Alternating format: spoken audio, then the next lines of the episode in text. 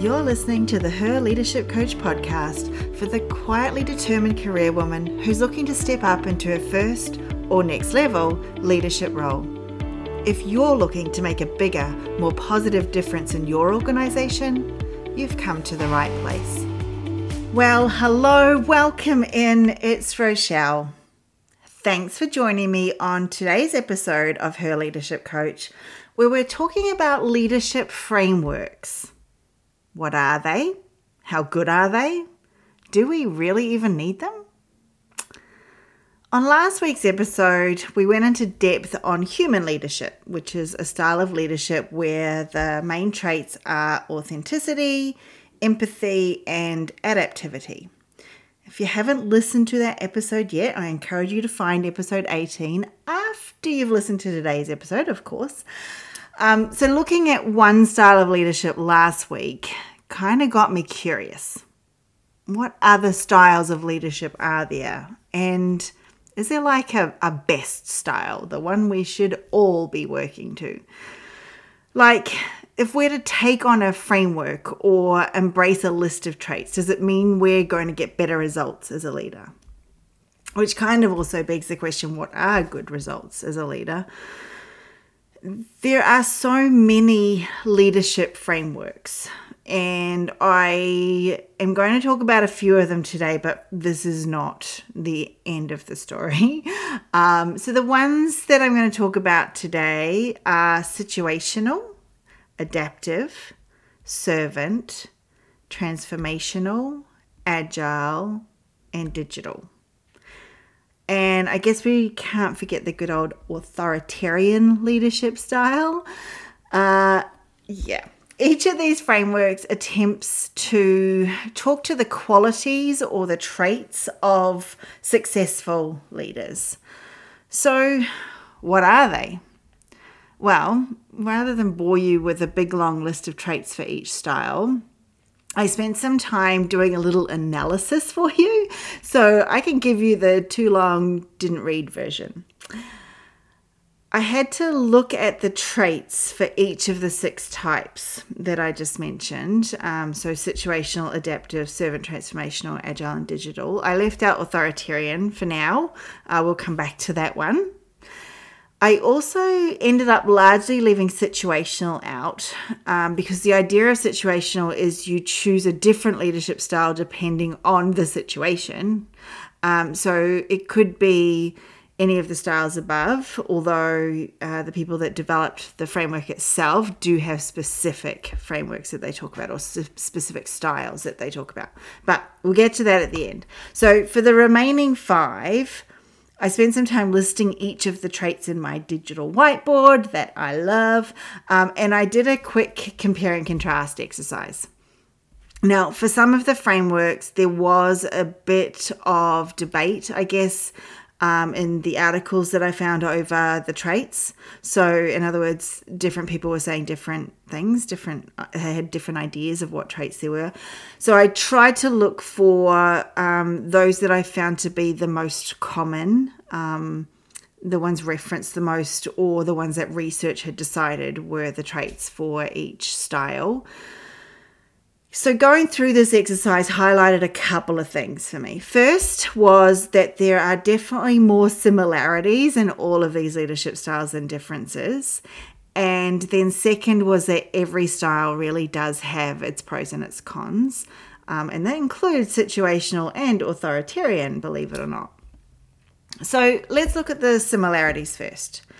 There are four traits that I found were almost universal um, as in pretty much all of the five styles had something that included these. So let's have a look at them. The first and also most universal trait was uh, collaboration, some form of collaborating or teamwork Servant leadership was particularly strong with this one. So, really, all five of their top traits were able to fit into this category of collaboration and teamwork. Um, however, every single framework addressed this element in some way or another, whether that was through building trust or simply encouraging collaboration across functions, across organizations. Um, this one was clearly an important trait. Second trait was some kind of curiosity and a willingness to learn, often in the name of innovation um, and also including experimentation. Now, because I am obsessed with learning and experimenting, I was pretty happy to see this one show up consistently.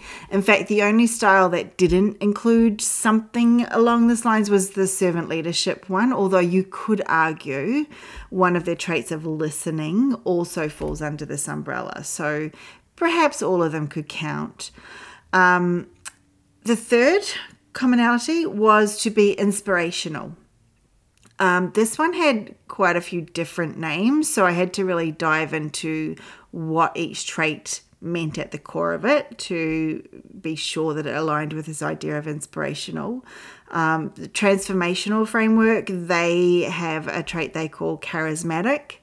Um, and an agile, it's called integrity, but it's all about inspiring others with either who you are or the vision you're painting of where you're going. Um, so I thought, you know, that was a good common trait. And then last but not least is inclusivity, uh, which is, you know, a really big one. Digital and transformational frameworks didn't specifically call this one out. Um, you know, I know digital leadership, which is what I work with a lot at work. Uh, we work a lot around the human centered design methodology, which is a very inclusive way of working. We talk often about including all of the voices in the conversation. So I'm going to take the liberty of adding digital in. Um, adaptive leaders accommodate other people's views. That's that's what they describe. And agile leaders reach far and wide across the organisation across silos to increase engagement.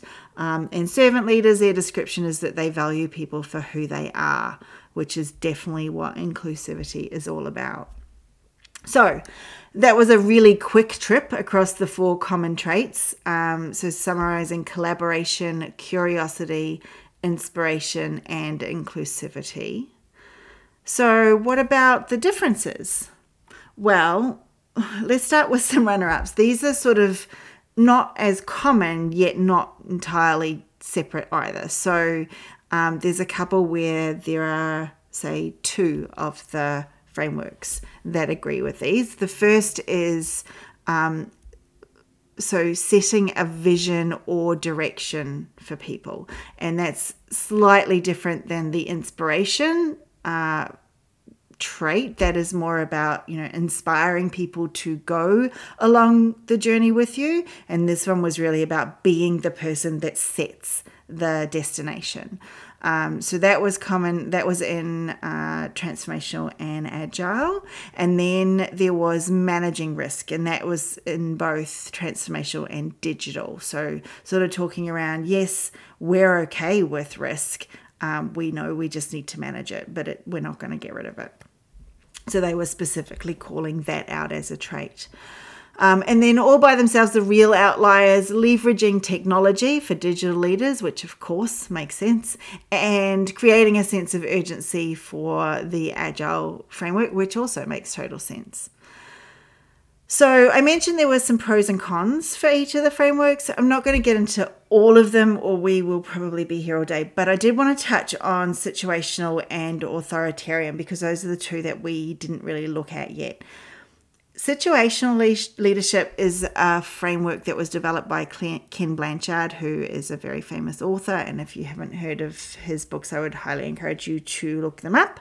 Um, and also Paul Hersey. And they developed this in 1969. So it's been around uh, quite some time by now it's all about adapting your style to each unique situation to best meet the needs of the team. So they outline four ways to lead based on the maturity level of the team and the complexity of the task at hand. Um, other people talk about situational leadership when, when they're not talking about the framework that Ken Blanchard and Paul Hersey have developed. They do talk about situational leadership just being any style of leadership depending on the situation at hand. And it sounds like a really good approach, right? It's it's not like we can use one style of leadership to fit all situations. However, the downside of it is that leaders need to be constantly assessing which style they're going to use. And for many leaders, that can be really difficult, especially if you're early on in your career. Um, and then it can also be confusing to employees, right? So if you're changing your style based on the person and their maturity and the complexity of the task that you're giving, people are going to see you treating people differently. And that can be a little bit confronting for some people, um, a little bit threatening. So there's some definite downsides to situational leadership, um, along with some really good upsides. And then authoritative leadership. This is a framework that so many of us, I think, are probably familiar with and probably not impressed with. I know I don't fit well under this style of leadership. It's very much a do as I say, no discussion required here style. And yet, I need to be fair, there are times that this style is going to be required. However, I would say briefly and as little as possible. The two main situations that spring to mind for authoritative leadership is is first if an urgent decision is required and it's important that that decision is followed really quickly. For example, if you're in combat, if you're at war, um, you don't want to be, you know, deciding all together what's going to work best and worrying about, you know, who's right and who's wrong and all of that stuff. You just want to know what am I doing and when am I doing it. You want to be uh, moving quickly. Um, also, if there's a short term project that must get finished quickly, I don't mean like quickly. Oh, so often we we have to finish projects quickly because someone gave it some arbitrary date, right? That's not the quickly I mean. It's more like, say, I know, the Olympics are coming to Queensland in 2032. It's a big topic at work at the moment. So let's pretend the opening ceremony is tomorrow, and all of a sudden you've heard the grass has been eaten up by some, I don't know, giant worm species. Look, just go with me on this one. I have no idea what eats grass up. But if this was the situation, it's not the time to wait for, again, a unanimous vote on what to do. It's not the time to be looking at learning and development or inspiration. Really, you want it fixed and you want it fixed now. And the fastest way to do that is to give orders and make sure they're followed. So, yes, there are some pros. There are times when you need to be an authoritative leadership, a leader. So, okay, we've looked at the traits, we've looked at some pros and cons, but which style works the best? Well, here's something I found that was quite interesting. Gartner conducted what they called the Leader Effectiveness Survey for Leaders. I, I don't know why it was called that, but that was back in uh, this particular one that I found was in 2019. It looks as if they might do this every year. Their research then showed that between leadership styles, there's actually very little difference, at least as far as team performance goes, which to me seems like a good starting measure for leadership effectiveness, right? Now, they didn't go into um, how they measure team performance or how they measure, you know, um, leadership effectiveness or, or, leadership traits within this. Um, and I couldn't find the original data, so I can't tell you much more than that. But as well as showing that there wasn't much difference between leadership styles, it also showed there is much more difference between the best and the worst performers within each framework. So, if we look at a graph and it shows all six leadership styles across the graph, um, not including authoritarian in this one, let's say the difference between the worst leadership style and the best leadership style is about 7%. And yet, the difference when we look at one style, so let's take situational leadership. If we look at the difference between the best and the worst leaders using that style of leadership, um, in fact, it's not even that; it's the the twenty fifth and the seventy fifth percentile. So they've cut the you know the outliers out and just given you the the middle of it. The difference between that, the best and the worst, of the twenty fifth and the seventy fifth, is more like twenty one percent. So three times the difference in team performance. Now, again, not super accurate with those figures because I couldn't find the raw data, but it's it's pretty close looking at the graph that they supplied. So, what is it that makes a leader good if it's not really the style of leadership that they are practicing? I believe, and I think this data shows that how good a leader you are comes down to you, the person, right? At the end of the day, we don't lead based on a framework or a style. We don't generally pick a framework and say, right, this is who I'm going to be, this is me as a leader. Although frameworks can certainly provide guidance um, on something that we might aspire to. So, you know, we might look at a digital leadership framework and go, okay, yeah, good. I can look at those traits and try and do better in them. But at the end of the day, we're leading as us and we will revert back to behaving in alignment with who we are on the inside. So, for example, if you're trying to behave in a way that's, say, inclusive, right, which is one of the, the common traits, because that's what you're hearing is the right thing to do right now. And yet inside, you think it's your job to have all the answers to everything, and actually including other people is just a waste of time. Then you're going to be putting minimal effort into being inclusive, right? Even if you say that's what you're doing. I remember there was a leader I used to have who would come in every morning and just ignore everyone, just ignore the whole team. Then at some time, sometimes a few minutes later, sometimes half an hour, or if at all, it's like they this light bulb would come on and they would remember it's as if someone had told them at some point that you know as a leader you really need to say hello to your people and this light bulb would come on and they would remember this conversation. So at some point, they would just pop up and go, Hi, how are you today? it was really like it was genuinely funny. But for the most part, they'd say it and then not wait for a reply at all and get straight back to work. Or they'd say it and barely wait for a reply before launching into how they spent last night it really was amusing on our good days, at least. Um, and thankfully, as a team, we were able to support each other in a bit more human way. So it wasn't the worst, but it was just such an interesting experience of someone that clearly was trying to work to a particular trait that they had been told was good and yet just didn't have it in them. They weren't that person.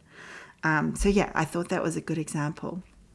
So, again, if who you are on the inside is out of step with what you are trying to do or who you are trying to be as a leader, the good news is I know that that is something that you can change. Um, and really, it's two things. You just first need to believe that it's possible, that you can change as a person, right? Which I know not everybody believes.